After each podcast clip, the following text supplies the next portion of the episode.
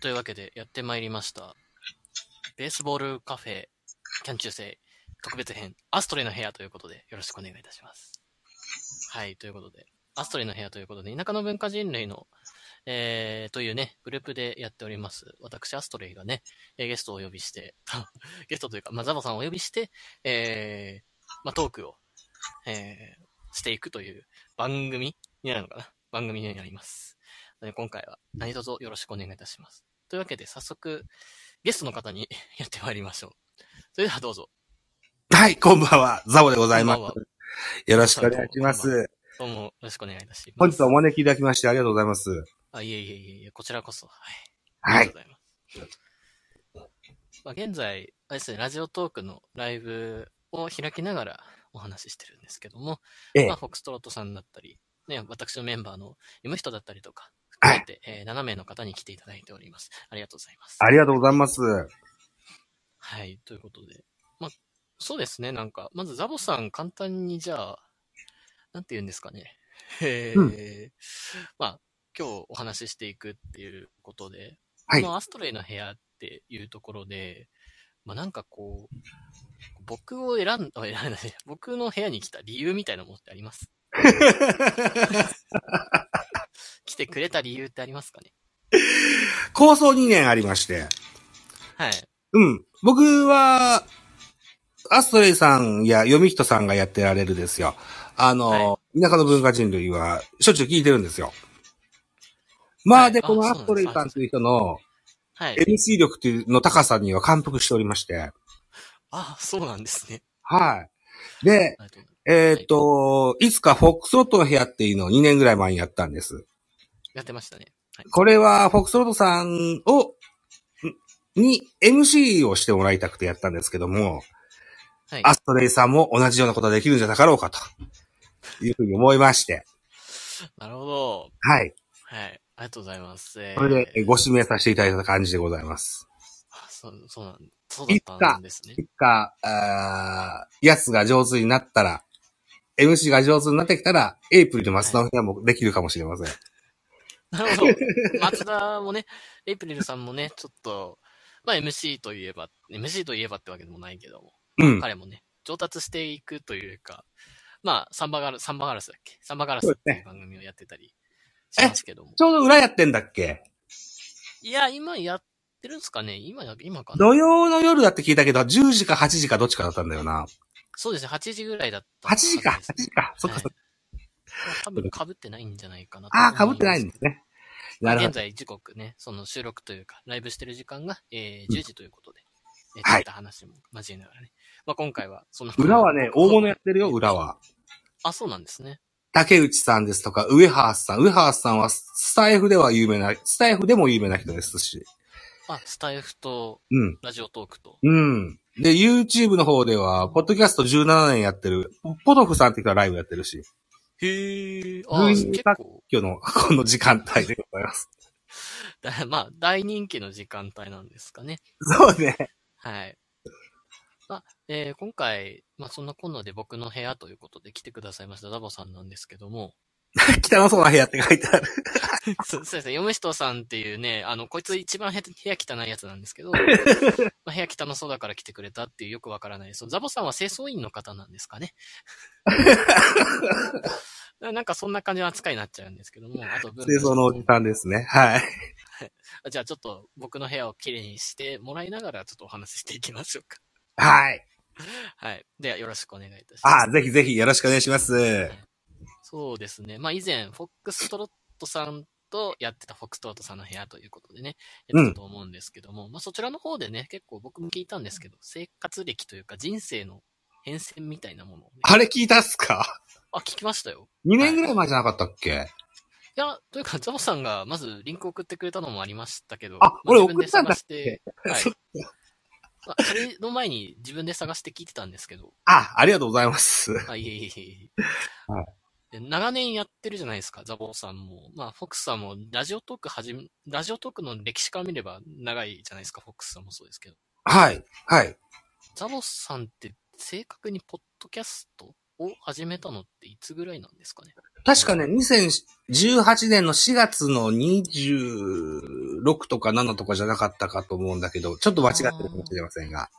はい。ラジオトークができてからですかね。できる前か な。うん、ラジオトークができてからララジオトーク始めましたよ。あ、そうなんですね。ああ、そうだったんですね。あ、ちなみに、ポッドキャストもその時に始めたっていうあ認識で。ポッドキャストをやりたかったんだけど、最初に。はい。パソコン壊れてまして、ああ、なるほど。パソコンを買うまでラジオトークやろうと思って。ああ、そうだったんですね。そうなんであす。そこから、そこから、まあ、PC 版みたいな感じでやったりとかっていう。そうそうそう。うん。なるほど。ええあ、はいそういう歴史があったんですね。初めて出た番組が、ゲストをいっぱいお招きする番組でして、はい。僕もそんなやつがしたいなと思って、で、その頃はまだラジオトークにコラボレーション機能がなかったもんですから、はい。じゃあまず一人喋りの勉強というか練習しようと思ってラジオトーク始めて、現在に至る感じですね。あ、なるほど。じゃあ、もともとなんか自分一人でっていうよりは、やっぱゲストを呼びしてっていうところを想定してたところではあったんですね。そうですね。はい。おー、なるほど。まあ、うんベースボールカフェなんていうぐらいですからね。 まあ、一人で話してるのを、なんかどっちかというと裏の方の、裏方の方の話かな、みたいな。 うん。まあ、そんな、あのーイメージで。で、えっ、と、同じはいポッドキャストをやってる方で、うんと、はが先にね、ラジオトークやってたもんですから、僕より半年早くやってたもんですから、あー、うんなるほど。彼みたいなことができたらいいかなと思って、まあ、後追いというか、あのうんー、一丁神というか、そんな感じ、イメージで、ラジオトーク始めました。なるほど。いや、はい本当になんか、となるとやっぱりラジオトークの方でも古参というか、かなり昔からやってる方だと思うんですけども、ザボさんも、その方もっていう感じですけど。だから僕がね、はい個人的な、その、なんだろうな、な、ナンバー、あのー、番組、番 ID と組いうのか。。うん。はいそれ800番台なんですよ。 すごいですね。3桁なんですね。 3桁。だから多分その半年前に始められはた、いあ彼はもっと古い番号だと思いますよ。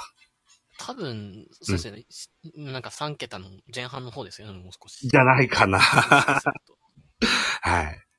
結構なんかラジオトークの、まあ、なす、なんだろうな、その桁、えー、3桁台とかって結構レアな気がするんですけど、あ、そうなんだ。ああそういうイメージ、あ、僕の中では勝手にそう思っていたりします。ちなみに、はい。あのーアストレイさんは田舎の文化人類でややられてるけど、はい。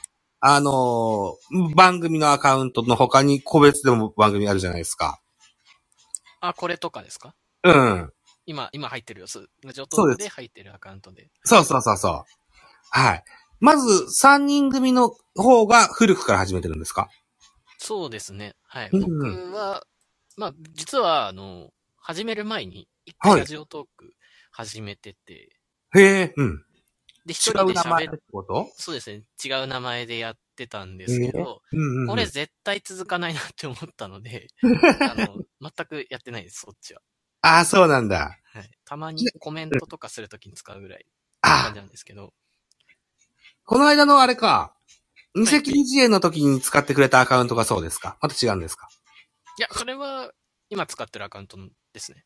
ああ、そうなのか。はあいこ個別で使ってるア、えだなんで、田舎の文化人類のアカウントと、田舎の文化人類のアストレイっていうアカウントと、うんあの、別の、あの、A、うん X としますか。X のアカウントがあります。あ。ちなみにその X のアカウントは、ナンバーで言うと3桁ではないんですかうん全然ですね、本当に、あの、始めた時期としては2019年のあ末ぐらいそうなんだ。はい。はあ。いや、田舎の文化人も長いから、あの、ほぼほぼ同期みたいなもんだろうと思ってたんだけど、違うんですね。あ全然、2020年から、2020年の4月からですね。あ、正しくはあ、そうなのか。へえ。本当に、ザボさんの方が全然先輩ですよ。 キャリアはね。キャリアははい、ね。キャリア、キャリアはね、まあキャリアがそうですね。うん。そうかもしでれなもい。本う当ん。に、なんで、すごい、僕の中では、子さんっていう感じのイメージがすごく強いんですけど。なるほどね。はい。はい。まあまはい。あ、あまあ、のそんーなこんなで、はい。な長くはやってますけども、あんまし人気もなく、細々とやってますよ。あ、いやいやいや、そんなこと、そんなことないあの、今日、なんとなくツイッター見てたんですよ。その、ザバさんのツイッターアカウント。 はい。で、ツイッターアカウントで、まあ、いつ始めたかなっていうふうに見たら、2013年って書いてあったんで、あ、それぐらいから、あの、なんかシーサーブログとかでも、ポッドキャストやってるんですかね。はい。2013年多分ツイッターを始めた時期じゃないそうですね、ツイッターを始めた時期で、うんで、その頃にポッドキャストも始めたのかなって勝手に思ってたので、全然全然。えっとね、2013年ぐらいに初めて、あの、はいガラケーからスマホに変わったんですよ。あ、そうだったんだ。あ、でもうんそれぐらいがちょうどいいというか、ちょうど iPhone が、当時はね、iPhone じゃなかった。あのねあ、 Android でしたね。で、そうな今んでですねこそ、二つ折りの、はああの、スマホがは、流行っあーてみたいだけど、はい。当時出始めの、あの、Android にもあったんですよ。パカパカ折れるやつが。あの、テンキーがついてるやつですよね、多分。うん。そうだから、うん。はい。それ使ってて。あそうそうそうそう。あ、すごい。でと、と、とりあえず、使わないとなれないやと思って、SNS は Twitter も、それから Facebook も、うーっとなんかもう一個なんかやってた気がするけど、とにかくすぐ飛びついて、うんバシバシやってて、あ、あのアカウント変えず。はい。 2013年ぐらいの頃は、Facebook の方を一生懸命やってた気がしますね。あ、そうなんですね。そううんフットワークが軽いですよね、そういう意味だと。 そうですか。あの、本当に、これはポッドキャスト界隈というか、それこそ先ほどスタンド FM のとかおっしゃってましたけども、まあなんか正直、アンカーでもやってますし、スタンド FM でもやってますし、ラジオトークでもやってたり、あと YouTube も持ってますよね、アカアカあ、ウントチャンネル YouTube はアーカイブ置き場として持ってますね。はい。あ、なんかそんな感じで使ってらっしゃるのかなっていうふうに思いながら見てたんですけど。だから YouTube の方が聞きやすいって人もいるんですよ。うん。ああ、でも、それは、なんか、あの、YouTube とかでも聞けるっていうのは結構、まあ、検索しやすいというか。うん。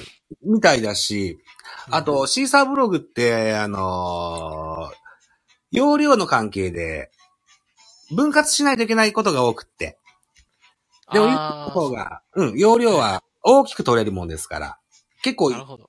一本丸ごとで出せることがあるので、うん。うん、それで YouTube は重宝してますし、スタイフも同様ですかね。うん。なるほど。あ、じゃあ結構使い分けみたいなことは結構そうなんいらでっすしゃるんですね。はい。使い分けはね、ラジオトークでやってる緑巨人くんっていうのは巨人特化型の番組なんですけど、はい。スタイフでやってる番組は、他11球団のしゃことが喋りたいなと思ったことが出てきたら、そこ使うんです。はい。ああ、そうだったんだ。そうそうそう。で、ベースモールカフェキャン中世っていうのは、基本的にはゲストさんをお招きして、あの、野球は好きだけど、あんまし詳しくない僕がゲストさんにいろいろお話を聞いて勉強するという番組ですね。なるほど。なんかすごいいろんな、本当になんか、あの、それぞれの番組でちゃんと個々の、なんて言うんだろうな、意思を持ってるというか、ど こか。個人的にはそういうふうに、うん、へー。区分けはしてるつもりなんですけど、はい。ここの人がいつも入り口が多すぎて、正体が謎って言うんですよ。あーフォックストロットさんがそのように今コメントしてらっしゃるんですけど、そう、しょっちゅう言われますね。うん。はブい。ンブンさんもスタイフされてますかって聞かれてる方がいるんですけど、ブンブンさんっていうか。あー、本当だ。スタイフもやったらして、聞いてらして、それで多分スタイフやってます、やってるんですねっていう。そうなんです。スタンド FM は、フリースインガーって名前でやってまして、で、スタイフの中にも野球好きの方がいっぱいいらっしゃいまして、そうですね。結うん。オープンチャットでね、スタイフ野球部っていうグループを、おーそはいとあるリリーダーとされる、うー青原レディオという番組のお三人が作ってくださったので、構へーそこにちょっと参加させてもらってます。あそうだったんですね。なんかは、そこはそこでまた別の、いわゆる、まあ野球系ポッドキャストだったり、ラジオトーカーだったりとか、また別のコミュニティができてるわけですね。そうですね、スタイフは、結構スタイフ限定の人が結構多かったりもするけど、まあ、ラジオ特に入っていらっしゃる方も多くいらっしゃいますが、うん、ああのそ、うん、はい。その、スタイフ野球部に関しては、あ、でもレックとかやってる方もいらっしゃるな。なんかいろいろ幅広いのか、やっぱ。そうなんですね。まあ、うレッん。 ク、レックはまあ、今、ちょっとスタンド FM に半分吸収されてるようなもんなので、ちょっとあれですけあど。そうか。ただね、その中には、えーっと、スポーツ実況アナウンサーをされてる方ですとか、 へーあるいは、うんと、プロの、あの、インストラクターあ、プロ野球選手とかを教える、そんな方もいらっしゃいますよ。へーうん。あ、の、アストレイ君お若いから知らないかもしれないけど、昔阪神いた広田選手っていう足の速い外野手がいたんですけども。あ、それは、名前だけは知ってあ、ます。知ってるはい。それの息子さんが今、フィジカルトレーナーやってて、あ、そうなんですね。そう。で、スタイフやってるんですよ。あで今やすごい。今言ったスタイフ野球部にも入ってらっしゃるんですよ。すごいですね。なん か、プロ野球、まあ、プロ野球選手の方で、たまにやってる方っていらっしゃるじゃないですか。スタイフだったり。いますね。そうい鈴う木の隆弘とか、高梨とかいますね。はい。 そうですね。なんか、ザボさんのツイッターとかでも、たなんか結構流れてくるイメージもあったんですけど。何でもつぶやいちゃうからね。はい。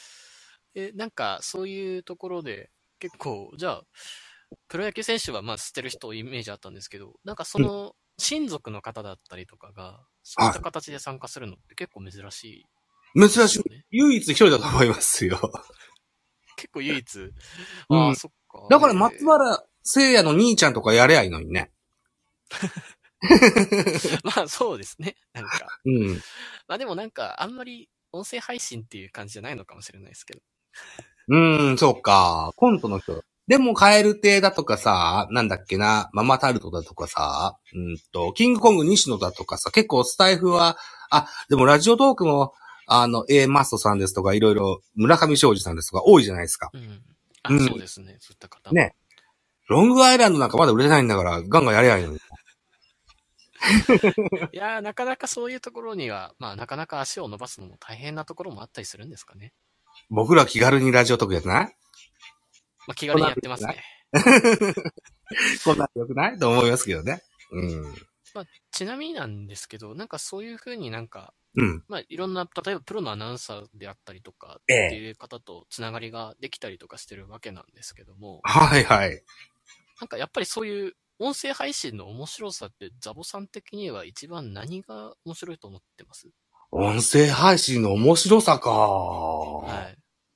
そうよね。なんかすごい、いろんなところに、まあ、お顔を広げてらっしゃったりとか、それこそ番組を立ててたりとか、まあ、毛色の違う番組を複数持ってるっていうのも、なかなか、僕はあまり、その、毛色の違う番組をそれぞれで持ってるみたいな方ってあんまり聞いたことがなくて、そうですか。うんうん。はい。ポッドキャスト界隈では結構多くいらっしゃるんですよ。あ、そうなんですね。はじゃあちょっと僕の勉強不足なんですけど。い。でも、あのーはいおー言われたらそうかもしれませんね。うん。僕はラジオトークよりもスタンド FM よりもポッドキャストをメインにやってるつもりでおりますので、あなるほどうんうん、ポッドキャストの発想になっちゃうんだけど、でも、何が楽しいかっていう話でしたよね。そうですね。ああ。あんましこう、僕は、顔の造形がそんなに、 あの、よろしくないと思うので、あーあはの、いお音声配信の方がいいのかなっていうのが一個と、うなるほ。んどあと、なんだろうな。今2022年か。2002年とか3年4年ぐらいの頃に初めて iPod を買ったんですよ。はい。当時はまだジャンクってラジオ番組のポッドキャストだとか、はい。芸人系のポッドキャストがすごくいっぱいあったじ時代で、で、あのそんな中で、うんはい素人系の野球番組にたどり着いて、彼らは無償で趣味でやってるんだっていうことを知って、うん。あの、野球系のラジオをね、ポッドキャストをね。で、あ僕もおー彼らに習って同じようなことはしたいなと思って始めたのがきっかけですね。ああ、なるほど。2002年ですか。 2002、3、4ぐらい。ううん。んそうですね。そもそも iPod 買ったのが、はい。当時初めてスノボーという競技を始めまして、おお、そうだったんですね。モテたく て。で、あのーなんだろうな、そういう、うーうーんと、ぐ、ぐ、なんつうんだろうな。あの、耳にこう差し込んでさ、音楽聴きながらやると、なんか、あ良さげじゃないかと思って。それで iPod を買ったがきっかけで iPhone、iPhone じゃないわ。ポッドキャストの存在を知って、はま、沼にはまっていったといったような印象です。なるほど。あ、そうだったんですね。リスナー歴は随分長いですよ。 iPod おーうん。じゃあ、リスナーとしてで考えると、ポッドキャスト歴は、もう20年ぐらいに。そうですね。すそうごいですね。最初はリスナあのーリスナーもリスナーで、えーっと、聞き戦というか、あのーなんだろうな。あまり投稿もしなかった時期が10年ぐらいあったんですよ。で、そっから、うん、10年経ってから、メール職人みたいなことを知ってまして、ー。おこれー。 3年ぐらいやったかな。で、自分でも喋るようになりました。はい。あ、なんか結構、下積みじゃないですけど、そうそうそうそう そう。そういった経験もありつつの、で、現在に至るという形でしょそううかねです。ね。うんうんうん。そうだったんですね。そう。もう2002年っていうと、まあ、2002年ぐらいと言っていたので、はいまあ本当にポッドキャストが多分日本に入り始めたぐらいの時かもしれないですけど、そうかもしれないですね。2002年といえば多分日韓ワールドカップの年だと思うんだけど、あ、そうですね。まあその、それがまあ春夏ぐらいになって、その冬ぐらいからだったような印象がなんとなくありますね。なるほど。いや、うん。本当になんかすごい、もう、ポッドキャスターとしてももちろんですけど、ポッドキャストリスナーとしても、はいかなりの歴を刻んでるということで。歴は刻んだ ね。そうそうそうポッドキャストのはいフォ。ローは100件ぐらいやってると思いますよ。番組のフそうォロー。なんです。うん。今稼働中のやつですよ。あの、もう終わったやつはフォローやめますから。あ、そうなんですね。うん、そう。えっと、こうやって自分でも配信しながらですよ。えーツイッターで告知もしてますとね、はいツイッター上で同じ同業者の方からフォローだとか、いいねだとかいただきますと、はい。あの、そのアイアアイコンをタップしてみますと、こんなポッドキャストやってますっていう人が結構いるので、うん。それも聞くじゃないですか。 はい。そうするとフォローも増え増えますよね、というような 感じですよ。まあ、相互フォローみたいな形で、そうですね。うん。まあ、リスナーでもあり、まあ、配信者でもありみたいなところは、まあ、結構、この界隈だと、まあ、そういう感じのところで、ウィンウィンみたいな感じのところだと思うんですけども、ラジオトークの文化はそんなイメージですよね。そうですね、結相互フォローは多いじゃ、と思いますよ。う。構。うんん。っうん。 てなると、やっぱり、聞く方もすごく楽しまれてるっていう感じなんですね。そうですね。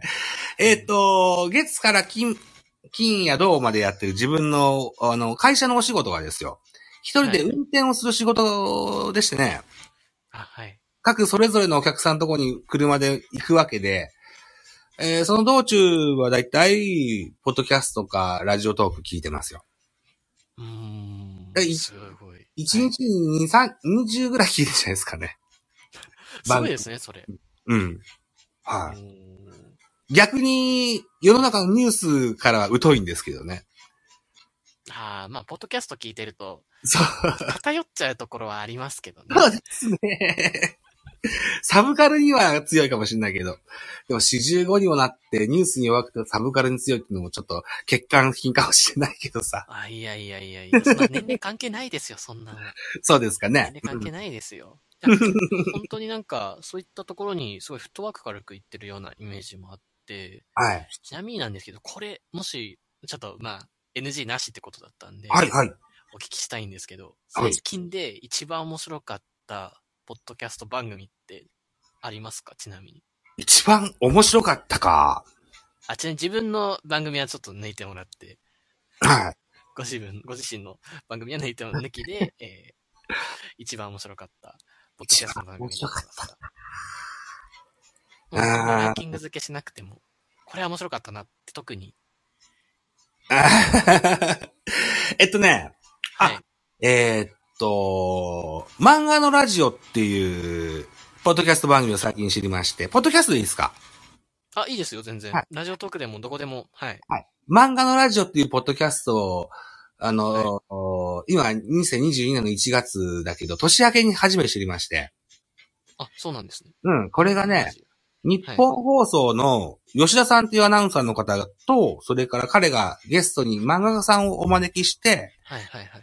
あのーえっと、全、1ヶ月で4分割して、全部で2時間ぐらいのトータルのね、あのー漫画の一本のお話をあやるというような、毎月ゲストが違うというような、そんな内容の番組なんですけど、月一で配信うさんれとねる。毎週やってんだけど、はい。えっと、1週間で30分、かける4。同じゲストで2時間。あ、なるほど。あ、うんなるほどなるほど。っていうのやってましてね。これ、これは結構面白くて、すごく面白くて。漫画のラジオ、はい。あ、アニメのイベントとか司会されるアナウンサーの方っていう、ね、読み人さんも書いてくださったから知ってらっしゃるんでしょうね。